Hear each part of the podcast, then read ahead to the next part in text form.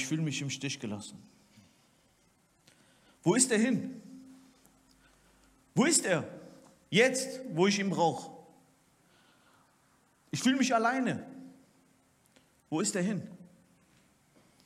Und wenn ich das hier wieder lese in der Zeitung, gekreuzigt, andere konnte er helfen, sich selber nicht. Tote hat er auferweckt, er selbst ist gestorben. Sie kennen ihn doch gar nicht. Wer ist dieser Redakteur, der sowas schreibt? Ich könnte ihn den Ohr abhacken. Wo ist er hin? Was für eine schöne Zeit wir hatten. Wenn ich überlege, wie alles anfing, dann kommt Freude über mich. Aber wie, wie fing es an? Ja, es war mein Bruder, der Andreas, der mir von ihm berichtete. Ich war ganz normal fischen. Und ich dachte mir, wer ist wohl dieser Jesus? Aber als er dann kam und mir sagte, folge mir nach, da habe ich nicht länger gezweifelt. Es ging irgendwie um mich. Ich habe gesehen, dieser, dieser Mensch, dieser Mann, er hat Autorität, er hat Liebe. Und er sah in mir irgendwie nicht nur diesen energischen und impulsiven, so wie mich jeder beschreibt, sondern er sah in mir irgendwie mehr. Ja, und er gab mir sogar einen Spitzname. Seitdem nennt mich jeder Käfers. Stein. Ich weiß auch nicht. Ich bin total durcheinander. Aber Jesus, das war eine mega Zeit mit ihm. Wenn ich überlege, wie, wie menschlich er war. Ich überlege, wie wir manchmal zum Gottesdienst gingen, in den Tempel. Und wie er dort anfing, mit Sanftmut zu predigen. Ja, und nach dem Gottesdienst, wo eigentlich jeder nach Hause ging, da fing er erstmal richtig an. Da wurden Leute zu ihm gerufen, die gelahmt und gelähmt waren. Und er heilte sie. Dämonen wurden ausgetrieben. Und eine, eine Sache kann ich auch nie vergessen. Nach einem Gottesdienst, so cool wie Jesus war, sagte er, Kephas, gehen wir noch zu dir nach Hause einen Kaffee trinken? Und ich dachte mir, das ist vielleicht nicht so eine gute Idee. Meine Schwiegermutter liegt doch zu Hause krank. Jetzt Jesus und die anderen bei mir. Wer soll ihn denn bedienen? Ja, dann mache ich halt den Kaffee. Aber als Jesus dann kam, hat er es eigentlich wie immer gemacht. Ohne es mal bedient zu werden, diente er. Er ging zu meiner Schwiegermutter und heilte sie. Und es kam so eine Freude in meinem Haus. Diese Menschlichkeit, ich kann sie nicht mehr bei einem anderen finden. Er war normal, er aß mit uns und trank. Er war ein Mensch. Aber gleichzeitig war er auch irgendwie göttlich. Wenn ich daran denke, wie er den Sturm befahl zu schweigen. Oder wie ich daran denke, wie er auf einmal auf Wasser ging. Ja, und selbst ich auf Wasser ging. Dann denke ich mir, wo ist er jetzt hin? Und die Zusagen, die er uns gemacht hat, ja, wo sind die jetzt hin? Ehrlich gesagt habe ich ein zerbrochenes Herz. Wenn ich daran denke, wie ich ihn sogar verleugnet habe, wie ich daran denke, dann muss ich heute noch weinen. Er war, er war einfach ein ganz großer. Ich verstehe es nicht. Und dann war er dort auf einmal am Hängen, wie ein Verbrecher. Nichts mehr war an ihm zu erkennen. Er war durchlöchert und durchbohrt. Ich erkannte ihn nicht mehr. Wo ist er hin? Ich verstehe es nicht. Ich gehe wieder fischen.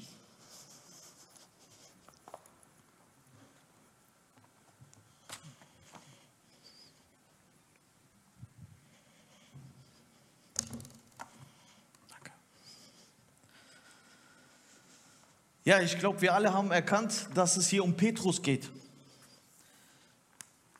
Petrus, glaube ich, er hat sich genau so gefühlt.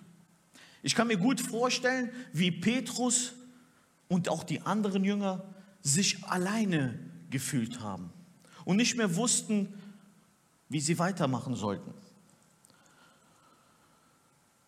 Wir wissen heute, dass Jesus nicht nur gestorben ist, sondern auch verstanden ist. Wir wissen heute, dass er nicht nur an diesem Kreuz hang, sondern er heute lebt. Und deswegen dürfen wir freudig sein. Und ich glaube, auch Petrus wurde später freudig. Dazu hören wir mehr. Jesus, er ist zwar gestorben. Und ich kann mir vorstellen, wie die Hölle und Dämonen und der Teufel sagten, schaut mal, da ist er gestorben. Wie ein Lamm. Klein, zierlich. Wisst ihr aber, Jesus ist auferstanden nicht mehr als Lamm, sondern als Löwe. Der Löwe aus dem Stamm Juda ist auferwacht und hat den Tod, den Schlüssel weggenommen. Jesus Christus lebt. Und deswegen dürfen wir heute freudig sein. Amen. Und dafür werden wir bestimmt nächste Woche noch mehr hören an Ostern. Aber heute möchten wir zu diesem Thema, er lässt uns nicht im Stich. Das ist ein geniales Versprechen von Gott. Jesus selbst sagt, ich lasse euch nicht im Stich. Und wir möchten mal tiefer eintauchen, was jetzt passiert ist mit Petrus, der so mutlos, depressiv war. Was ist dort geschehen, als er sagte, ich gehe wieder fischen? Und wir lesen zusammen in Johannes Kapitel 21.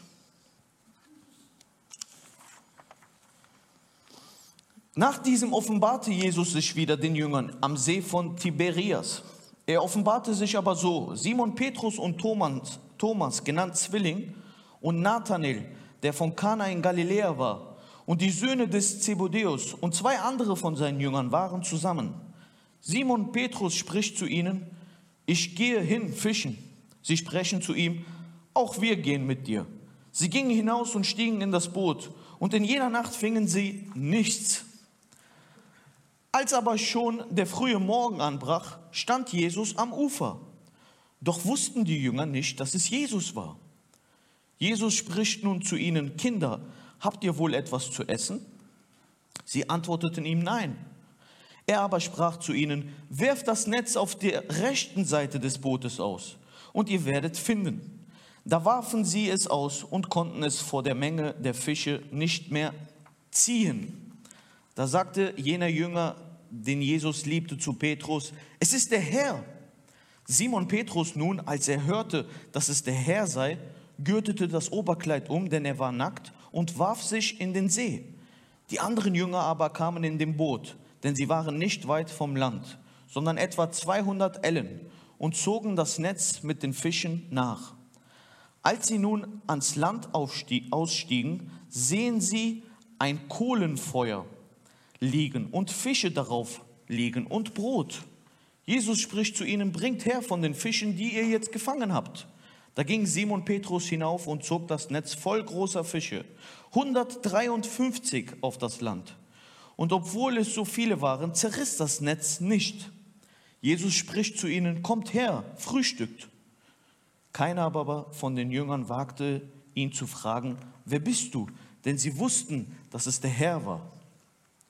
Jesus kommt und nimmt das Brot und gibt es ihnen und ebenso dem Fisch. Dies ist schon das dritte Mal, dass Jesus sich den Jüngern offenbarte, nachdem er aus den Toten auferweckt war. Bis hierhin das Wort Gottes.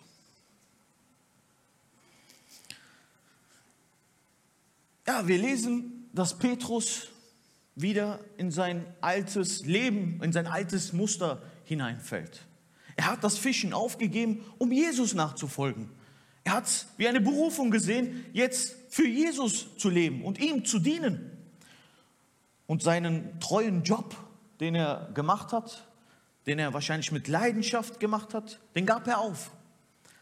Aber als er sich jetzt so alleine gefühlt hat, als er nicht mehr wusste, was jetzt dran ist, wie vielleicht auch wir uns manchmal fühlen, wenn wir nicht nah uns an Jesus fühlen oder Jesus nicht nah an uns fühlen, dann denken wir nach, was soll ich denn jetzt tun? Was kann ich denn eigentlich noch so gut? Und Petrus, er versucht irgendwie auf seine eigene Kraft oder das, was ihm liegt, zu machen. Er sagt, es gibt was, was ich noch mir die Stimmung nicht so wegnehmen nimmt, und das ist doch das Fischen. Ich kann das doch ganz gut. Und ich versuche einfach das, was ich gut kann, zu machen, auch wenn Jesus nicht gerade mit mir ist oder nicht da ist. Und wir sehen, wie Jesus in die Nacht, weil man fängt Fische zur Nacht und nicht am helllichen Tage, und in der Nacht erfolglos mit den Jüngern fischt, ohne einen einzigen Fisch zu fangen. Und ist es nicht manchmal in unserem Leben so, dass wir uns abmühen und nichts daraus wird? Kennt ihr das Gefühl, dass wenn du etwas tust und machst und erfolglos tust? Und wie ärgerlich ist es, wenn, wenn wir etwas mit Energie und Leidenschaft machen und wir keine Früchte sehen, kein Erfolg. Es ist doch ärgerlich, oder? Also bei mir auf der Arbeit, wenn ich etwas mache oder mich bemühe und sehe, es klappt nicht. Ich sehe nichts, ein, kein Ergebnis. Dann ärgere ich mich. Es ist irgendwie mühsam. Und so mühsam und erfolglos kam Petrus mit seinen Jüngern zurück ans Ufer.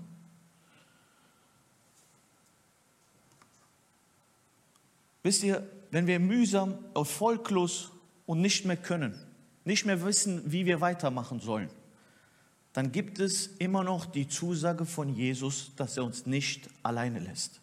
Jesus, er steht hier am Ufer und wartet auf seine Jünger, die mit einem zerbrochenen Herzen kommen. Nicht nur, weil sie zerbrochen sind, dass sie keinen Kontakt mehr zu Jesus haben, sondern weil es in ihrem Leben nicht mehr läuft. Weil sie merken, es klappt nicht. Wir sind nur müde und haben keine Freude mehr. Jesus, er steht hier am Ufer und er bittet sie, probiert es doch nochmal. Werft das Netz auf die andere Seite hinaus. Das ist so etwas, wie Jesus sagen wollen würde, probier es nochmal mit mir. Jetzt bin ich mit dir. Ich bin noch da. Probier es doch noch einmal. Jesus ermutigt auch dich heute, probier es doch. Ich bin doch da. Aber vertrauen wir auf diese Zusagen von Gott? Vertrauen wir auf dieses Versprechen? Wie unsere Predigtserie gerade ist, Gottes geniale Versprechen.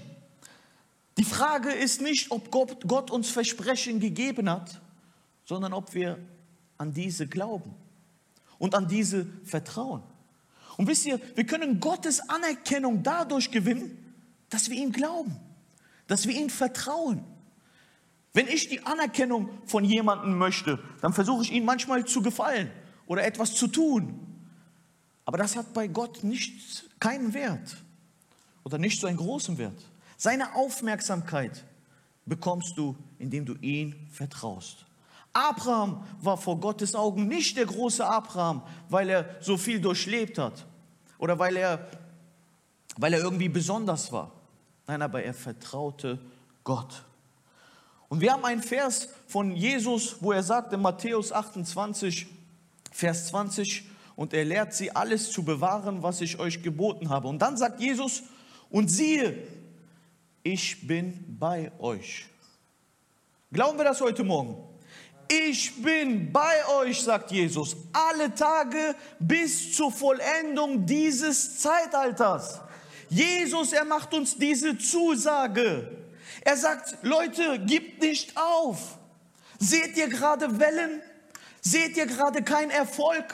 Seht ihr gerade, da kommt nicht ein Fisch raus bei meiner ganzen Abmühung? Dann sagt Jesus, ich bin da. Dann sagt Jesus, ich lasse euch nicht alleine. Und wenn wir im Gottesdienst sind, da sagt er, wo zwei oder drei in meinem Namen versammelt sind, da bin ich mitten unter ihnen. Und Jesus ist kein Lügner. Ich kann lügen, Jesus nicht. Jesus ist die Wahrheit. Und wenn er sagt, ich bin da, wenn ihr da seid, wenn ihr euch versammelt, dann glauben wir das. Und weil wir das glauben, sind wir voller Freude. Jesus ist da. Jesus war am Ufer, aber die Jünger, sie erkannten ihn nicht. Und ich glaube, dass es uns heute nicht anders geht öfters, dass wir Jesus einfach nicht erkennen. Wisst ihr, er kommt manchmal im Alltag. Manchmal denken wir, wir müssen irgendwelche große äh, Lobpreisabende haben oder Worships.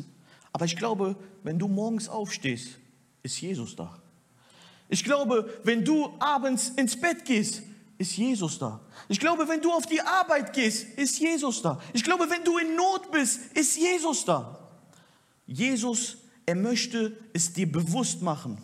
Und er möchte, dass du an diese Zusage festhältst und glaubst, gerade wenn du in Not bist, dass du sagst, mein Herr und mein Gott ist hier. Und selbst wenn der Feind kommt und etwas anderes dir zuflüstern möchte, dann rufe dem Feind zu, Jesus ist da. Mein Herr ist da. Was kann mir mangeln? Wen, an, zu wem, an wem soll ich, von wem soll ich Angst haben? Weil mein Gott hat doch gesiegt. Es gibt öft, äh, viele Beispiele in der Bibel, wo Menschen Jesus nicht erkannten. Wir denken an diese zwei von Emaus, die spazieren gingen, auch traurig und sagten, wo ist er? Wo, wo ist dieser Jesus? Und das ist so ein Sinnbild für, für Christen, die sich auch irgendwie von anderen Christen ein bisschen abgeschottet haben und sagen so, ne, all das, Gemeinde, Geschwister, schön und gut, wir gehen jetzt, wo, wo ist er denn? So ein bisschen enttäuscht, depressiv, vielleicht skandalisiert. Es gibt ja, das passiert mit vielen Christen. Die, die, die gehen ein bisschen abwärts von anderen, halten sich zurück. Wisst ihr, aber da, wo wir manchmal sagen, die muss man nicht aufsuchen. Nee, nee, diese sollen wieder zu uns kommen. Diesen begegnet Jesus. Jesus, wenn er sieht, dass du müde geworden bist, dass du dich ein bisschen abwendest gerade, da kommt er dir nah. Da ist er da. Da fragt er diese zwei aus Emos, Emmaus, was macht ihr denn? An was denkt ihr denn? Erkennt ihr mich denn nicht? Jesus ist da. Und wir müssen nur erkennen und glauben, dass er da ist. So wie er auch Maria begegnet am Grab. Und Maria sagt, ich äh, vermutete, dass es irgendwie ein Gärtner gewesen ist. Und ich glaube, die Bibel macht bewusst so welche Beispiele, wo viele ihn nicht erkannten, weil sie uns irgendwie damit erklären will, kann sein, dass du ihn nicht erkennst. Kann sein, dass du ihn nicht siehst, spürst, fühlst. Aber er ist da. Amen.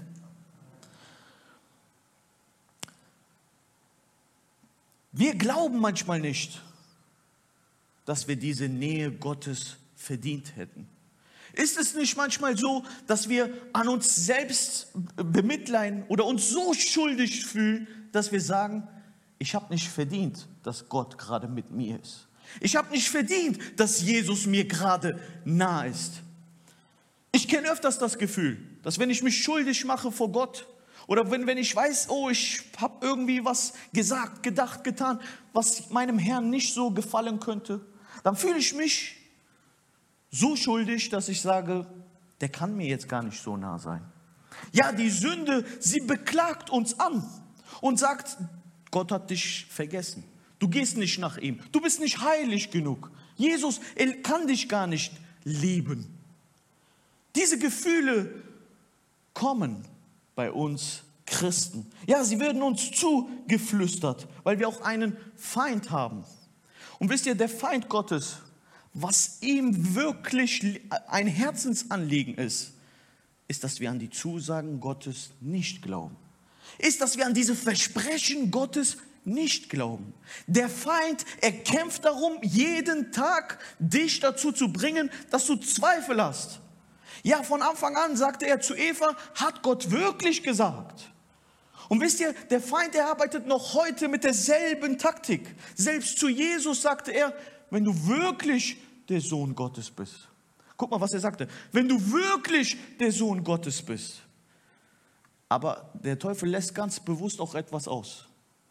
Schaut mal, er sagt, wenn du wirklich der Sohn Gottes bist. Er vergisst, dass Gott gesagt hat, es ist mein geliebter Sohn. Wisst ihr, warum er das auslässt? Weil er weiß, dass wenn wir uns geliebt fühlen, wenn wir wissen, wir sind geliebt, Jesus ist für mich gestorben am Kreuz, nicht nur für die Sünde, die ich begangen habe, die ich begehe oder noch tun werde. Jesus, er hat bereits am Kreuz deine Sünden von der Geburt bis zum Tod gesehen. Und trotzdem warst du es ihm wert genug, dass er für dich sein Leben gibt. Jesus, er starb am Kreuz und nahm deine Schuld auf sich damit du mit ihm leben kannst. Er war am Kreuz alleine und sagte, Gott, warum hast du mich verlassen? Er war alleine, damit wir heute nicht mehr alleine sind, liebe Geschwister. Lieber Zuhörer, Gott will nicht, dass du dich alleine fühlst. Gott möchte nicht, dass du alleine bist. Und er lässt dich nicht im Stich. Dafür gab Jesus sein Leben. Wenn wir daran glauben, dass er uns liebt, in jeder Situation, dann können diese Stimmen und diese Flüstereien vom Feind uns nichts mehr bewirken. Dann muss er von uns fliehen, weil wir daran glauben, dass Jesus uns liebt. Ich habe öfters in meinem Leben Jesus die Möglichkeit gegeben, mich nicht zu lieben. Kannst du das auch so mitfühlen? Hast du nicht öfters Jesus Gründe gegeben, dich nicht zu lieben? Ich ja. Aber wisst ihr, er hört einfach nicht auf. Wisst ihr warum? Weil er liebt. Weil er dich liebt. Jesus ist die Liebe und er hört nicht auf zu lieben. Du kannst noch so viel Böses tun. Heißt nicht, dass er die Sünde befürwortet. Nein, aber er liebt dich. Nimm das heute mit. Er möchte, dass du dich geliebt fühlst. Und wir möchten zu einer Person kommen im Alten Testament, und wir lesen die Textstelle kurz vor. Das ist Jakob, der auch Sachen getan hat, die Gott nicht so gefallen. Aber er trotzdem Gott an seiner Seite hatte. Wir lesen in 1. Mose Kapitel 28. Und Jakob zog von Beersheba und ging nach Haran. Und er gelangte an eine Stätte und übernachtete dort. Denn die Sonne war schon untergegangen und er nahm einen von den Steinen der Stätte und legte ihn an seine Kopfende und legte sich nieder an jener Stätte. Und er träumte. Und siehe, eine Leiter war auf die Erde gestellt und ihre Spitze berührte den Himmel. Und siehe, Engel Gottes stiegen darauf auf und ab und nieder. Und siehe, der Herr stand über ihr und sprach, ich bin der Herr, der Gott deines Vaters Abrahams und der Gott Isaaks. Das Land, auf dem du liegst, dir will ich es geben und deine Nachkommenschaft. Und deine Nachkommenschaft soll wie der Staub der Erde werden und du wirst dich ausbreiten nach Westen und nach Osten und nach Norden und nach Süden hin. Und in dir und in deiner Nachkommenschaft soll gesegnet werden alle Geschlechter der Erde. Und schaut mal jetzt, was er für eine Zusage macht, Gott. Er sagt, und siehe, ich bin mit dir und ich will dich behüten überall, wohin du gehst und dich in dieses Land zurückbringen, denn ich werde dich nicht verlassen, bis ich getan habe, was ich zu dir geredet habe. Bis hierhin. Vielleicht eine kurze Geschichte vorher, was da passiert ist. Jakob lesen wir gerade mittwochs in der Bibellesegruppe ein sehr interessantes Thema. Jakob der Betrüger. So kennt man ihn, ja? Jakob der Fersenzieher. Schon im, im Bauch seiner Mama erkannte man, das wird ein ganz schlimmer. Das ist ein Schlitzohr. Wie er seinen Bruder dort zurückzog. Und ja, es ging wirklich so, dass er seinen Bruder sogar das Erstgeburtsrecht mit einem Teller Linsensuppe vertrickste und am Ende im Sterbebett seines Vaters Isaaks sogar seinen eigenen Vater dort aufs Ohr legte, indem er sich Schafwolle auf die Haut schmierte und sich als Esau ausgab. Wir kennen Jakob als den, der einen Charakter hat des Betrüg Betrügers bzw. Schlitzohrs. Aber wisst ihr, dieser Jakob ist jetzt hier, die Textstelle ist, wo er auf der Flucht ist. Seine Mutter sagte, hau lieber ab, dein Bruder Esau will dich töten. Und wisst ihr, Jakob er war alleine. Er war auf der Flucht von seinem Bruder. Er begann Sachen, die er sich vielleicht selbst nicht vergeben konnte. Im Sterbebett seines Vaters legte er noch seinen Vater herein. Sein Bruder hatte er gegen sich. Aber er war nun auf der Flucht und schlief auf einen Stein, haben wir gelesen. Und wisst ihr, ich denke mir so als Leser, okay, jetzt kommt irgendein böser Albtraum, weil, weil da kann ja nichts Gutes bei rauskommen. Der, der macht so viel Schlechtes und jetzt legt er sich da einfach hin. Aber Gott begegnet ihm gut. Gott begegnet ihm mit fröhlichen, netten Gedanken. Gott, er spricht zu Jakob in diesem Traum. Und in diesem Traum sieht Jakob eine Leiter. Eine Leiter, die vom Himmel bis zur Erde reicht. Jakob, er träumt, dass diese Leiter bestiegen und runter und hoch gehen Engel auf diese Leiter. Das ist der Traum von Jakob. Und auf dieser Leiter drauf sieht er den Herr, der zu ihm sagt, ich bin mit dir. In einer Situation, wo man es sich gar nicht vorstellen könnte, sagt Gott hier diese Zusage zu Jakob, du bist mein Kind. Ich liebe dich. Ich möchte mit dir etwas machen. Ich habe einen Plan für dein Leben. Und er begegnet hier im Traum Gott. Und wisst ihr, wir können ganz gut rauserkennen, was oder wer diese Leiter ist.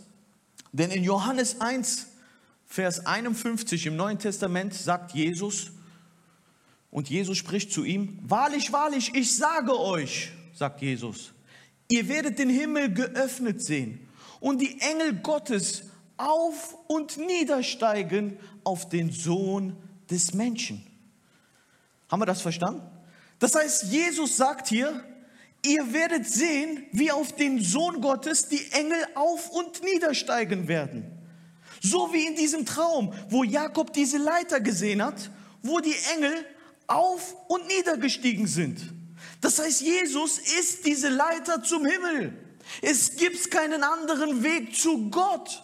Niemand kann Gott gefallen, der einzigste Weg zum Himmel, der einzigste Weg zur Erlösung, der einzigste Weg zu Gott ist durch diese Leiter, die man Schritt für Schritt hochgeht. Aber diese Leiter haben nicht wir gestellt. Diese Leiter kann kein Mensch stellen. Kein Mensch kann Gott gefallen mit guten Werken oder sonstiges.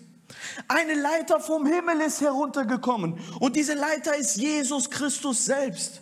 Er kam in diese Welt, damit wir Zugang haben zum Himmel. Durch Jesus Christus ist uns der Himmel geöffnet worden.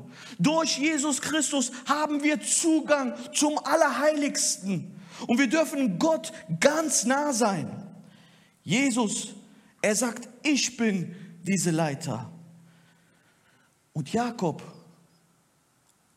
brauchte das in dem Moment ein Jakob, ein Schlitzohr, ein Betrüger. Auch er braucht Jesus. Und auch wenn du heute zuschaust und dir sagst, ich bin ein Betrüger, innerlich weiß gar nicht jeder, wie schlimm ich bin oder wie krumme Wege ich in meinem Gedanken oder Kopf habe. Gott, er spricht auch zu dir, dass er dich nicht alleine lässt und diese Leiter für dich geplant hat dass Jesus dich erlöst und vergibt. Noch ein Beispiel möchte ich euch geben aus dem Neuen Testament, wie Gott uns zusagt, dass er uns nicht alleine lässt.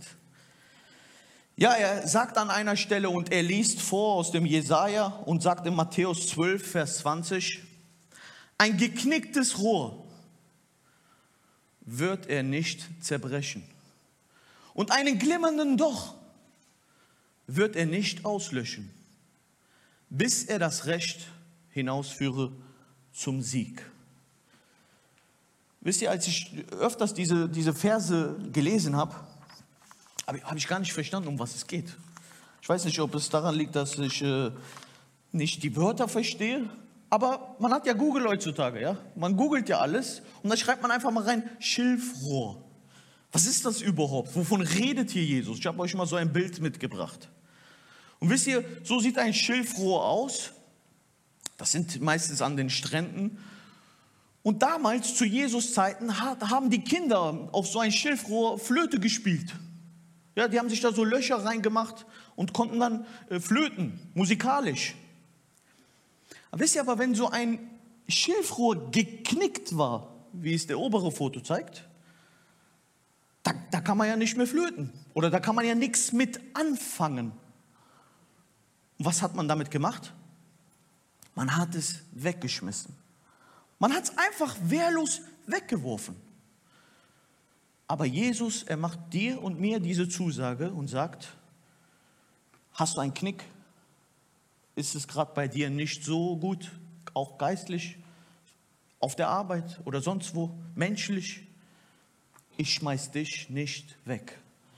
Jesus, er schmeißt dieses geknickte Schilfrohr nicht weg. Und dann steht in dieser Textstelle auch noch was von einem Doch. Auch da habe ich euch mal so ein Bild mitgebracht. Ein Docht ist meistens diese kleine Schnur an einer Öllampe, ja, wo es Feuer bringt. Und ein ausgelöschter Doch, der noch flimmert, so wie hier das rechte Bild, wo noch so ein bisschen Rauch rauskommt. Was macht man damit? Habt ihr mal so eine Kerze im Wohnzimmer gehabt, die dann noch nach dem Ausgeht noch so ein bisschen, das hört gar nicht mehr auf? Entweder macht man es dann mit der Hand irgendwie aus, man pustet nochmal dagegen, weil der Gestank ist ein bisschen, bisschen unangenehm. Eigentlich ist ein Doch dafür da, dass es brennt, dass es Feuer macht. Und eigentlich sind wir Christen dafür da, dass wir Licht sind. Dass wir den Feuer, den wir Gott uns gegeben haben, den Heiligen Geist in uns leuchten lassen. Aber wisst ihr, Jesus weiß, manchmal rauchen wir nur noch. Ja, Jesus weiß, manchmal kommt vom Jan ein komischer Geruch raus. Der ist zwar Christ, der kennt alles, aber irgendwie ist das Feuer aus. Lieber Zuhörer, wenn dein Feuer aus ist, lieber Bruder, lieber Schwester, wenn dieses brennende Licht aus ist, wenn es nur noch raucht, dann sagt Jesus, ich puste dich nicht aus. Ich werf dich nicht weg. Ich mache dich nicht komplett aus. Jesus ergibt dir diese Zusage heute und sagt, ich bin bei dir. Ich möchte dich wieder auf die Beine bringen. Ich will, dass du wieder ein Christ bist, der mir dient mit Leidenschaft, mit Freude. Auf dem Blick zu Jesus werden wir diese Freude wieder bekommen. Wenn du und ich wissen, dass er uns liebt, dennoch liebt, dann bekommen wir wieder Freude zurück. Zurück zu unserer Geschichte. Petrus war jetzt dort am Ufer. Er sitzt dort und Jesus hat einen schönen Grill angemacht. Ich weiß nicht, kennt ihr, mögt ihr Grillen? Ja? Ich, ich, ich liebe Grillen. Wenn ein anderer Mann mich zum Grillen einlädt, dann hat er für mich das Höchste getan, was ein Mann machen kann. Das ist die beste Gemeinschaft, die Männer haben können. Ja? Grillen, wow, das Feuer und so, ist voll interessant. Das heißt, er grillt da mit den Jungs. Schaut mal, was für ein schönes Bild. Jesus, er hat nicht gesagt, mach mal das Feuer an. Nein, er hat selbst aus Holzkohlen ein Feuer angemacht und hatte schon auf diesem Feuer Brot draufgelegt und Fische. Er wollte mit den Jungs, er sagte es, frühstücken. Warum? Weil die kamen von der Nacht und die hatten sicherlich nach der Arbeit Hunger. Er versorgt sie. Jesus, er möchte auch dich versorgen. Er zeigt hier, guck mal Petrus, guck mal ihr Jünger, ihr seid alle an mir gezweifelt. Ihr wart auf einmal so ein Docht. Ihr wart auf einmal so ein Knickrohr. Ihr habt dann nicht mehr geglaubt. Ihr habt alles von mir gesehen, aber ihr glaubt es nicht mehr. Ihr lebt es nicht mehr. Ihr seid sogar eure alten Wege gegangen. Aber schau mal, ich habe was vorbereitet. Ich habe den Tisch gedeckt. Ich habe bereits gesiegt am Kreuz. Jesus, er macht hier etwas. Er bereitet etwas vor. Er deckt den Tisch. Er sagt, nimm doch teil. Es ist doch alles schon vollbracht. Komm doch wieder zurück. Freu dich doch wieder an mir. Sieh doch nicht auf das alles im Alltag, was passiert, sondern sieh doch auf das, was ich für dich geplant habe. Petrus, komm her. Ess. Hab Gemeinschaft mit mir. Wisst ihr, als Petrus da saß, kann ich mir gut vorstellen, wie dieses Kohlenfeuer ihn erinnerte an ein anderes Kohlenfeuer, als er Jesus verraten hat. Weil die Bibel betont dieses Wort Kohlenfeuer nur an zwei Stellen im Neuen Testament. Hier und an dieses Kohlenfeuer, wo Petrus Jesus verraten hat. Und ich kann mir vorstellen, wie Petrus jetzt da sitzt und sich denkt, irgendwas ist noch zwischen mir und Jesus. Ich kann mir vorstellen, wie jetzt Petrus da sitzt und sagt, boah, 153 Fische, da ist der Jesus wieder, boah, wow, Hammer, mega. Aber da ist was zwischen mir und ihm. Da ist noch diese Schuld, die ich bei mir fühle. Und ich würde so gerne wissen, ob er mir diese vergibt.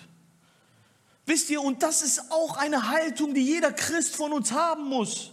Denn wenn wir uns schuldig gemacht haben vor Jesus, dann geht es nicht weg durch schöne Atmosphäre, sondern indem wir es bekennen, indem wir uns auch mal schuldig fühlen, aber indem wir das zu Jesus bringen, unsere Last, und indem er uns vergibt, indem er uns ausspricht, dir ist vergeben. Aber diese Last zu fühlen ist okay, ist normal, ist der Wille von Gott, ist die Aufgabe des Heiligen Geistes, dich und mich das spüren zu lassen. Und Petrus, er spürt es hier und sagt, da ist was. Wisst ihr, was Jesus tat? Er tat was ganz Besonderes. Die haben fertig gegessen und Jesus spürt, dass Petrus das spürt. Und Jesus sagt, Petrus, komm, lass mal ein bisschen spazieren gehen. Ja, ich kann mir das vorstellen, wie sie so entweder so oder irgendwie so in den Armen spazieren gingen. Und Jesus fragt, Petrus. Und Petrus kann ich mir vorstellen, wie er sagt, tut mir leid, ich weiß auch nicht, was da in mich gefahren ist, dass ich dich verleugnet habe. Jesus, tut mir... Wie wir manchmal machen, ja. Aber Jesus, er geht gar nicht so auf nichts ein und sagt, guck mal Petrus, warte mal ganz kurz. Er schaut ihn einfach in die Augen und auch dich heute und sagt, sag mal, liebst du mich? Wisst ihr, was Jesus wichtig ist, ist hier nicht das Ganze drumherum sondern er fragt eine Frage, die Wert hat, die wirklich Priorität ist. Er sagt, John, liebst du mich? Und während die Musik nach vorne kommt, möchte ich sagen, wie dieses Gespräch zu Ende ging. Jesus, er zeigt darauf hin, dass es ihm liegt, dass wir nicht mit Taten, nicht mit Werken, nicht mit einer Frömmigkeit, nicht mit einer Religiosität, nicht mit irgendwelchen Sachen, wo wir denken, wir können Gott günstig stimmen. Nein, Jesus ist es wichtig, dass wir ihn von ganzem Herzen lieben. Weil er weiß, wenn wir ihn lieben, dann sündigen wir nicht. Er weiß, wenn wir ihn lieben, stellen wir ihn an erster Stelle. Und er weiß, dass wenn wir ihn lieben, wir selbst freudig sind. Lieber Bruder, liebe Schwester, wenn du etwas den Mut verloren hast, wenn du sagst, ich fühle mich ein bisschen zerbrochen, wenn dein Herz gebrochen ist, wenn du ein Gauner bist oder Betrüger, dann wisse, Gott hat einen guten Plan mit dir. Er möchte nicht dich verurteilen, sondern er möchte dich erretten. Amen. Stehen wir doch gemeinsam auf. Ich möchte nochmal mit euch beten und dann können wir gerne zur Musik gehen. Ja, vorher möchte ich noch sagen, was ist aus diesem Petrus geworden? Liebe Geschwister, was ist aus diesem Petrus geworden, der Gott so beleidigt und betrogen und verleugnet hat? Petrus, er ist der Fels geworden, was Jesus vorausgesagt hat. Er ist der geworden, der zu den Lahmen gesagt hat, steh auf im Namen Jesus und geh. Petrus mit einer Predigt hat er 3000 Menschen dazu gebracht, Jesus nachzufolgen. Petrus, er wurde wirklich dieser Fels. Petrus, er wurde wirklich Käfers. Petrus ist der, womit Gott viel arbeiten konnte, konnte. Aber auch wir möchten von Gott uns gebrauchbar werden lassen. Und diese Up und Downs gehören zu jedem christlichen Leben dazu. Aber wisse heute, dass Gott dich nicht alleine lässt. Jesus, Herr im Himmel, ich danke dir, Herr, für dein lebendiges Wort. Ich danke dir, Jesus, dass du uns heute diese Zusage machst, dass du uns nicht alleine lässt. Herr Jesus, ja, wir geben dir tausend Gründe, um uns nicht mehr zu lieben. Wir geben dir tausend Gründe, dass du uns verlassen könntest. Aber du, Herr, hast es bisher nicht getan und du möchtest es nicht tun. Deswegen bitten wir dich, dass wir an diese Zusage nicht nur glauben, sondern uns an sie festklammern, sodass wir im Alltag mit dieser Zusage, dass du da bist, dass du mit uns gehst, dass du uns wieder aufrichten möchtest, uns vergibst und gesiegt hast. Mit dieser Zusage möchten wir leben, Herr, sodass wir Freude haben, sodass wir wieder brennen für dich, Herr, und dass andere sich anstecken können von diesem Licht. Im Namen Jesus. Amen.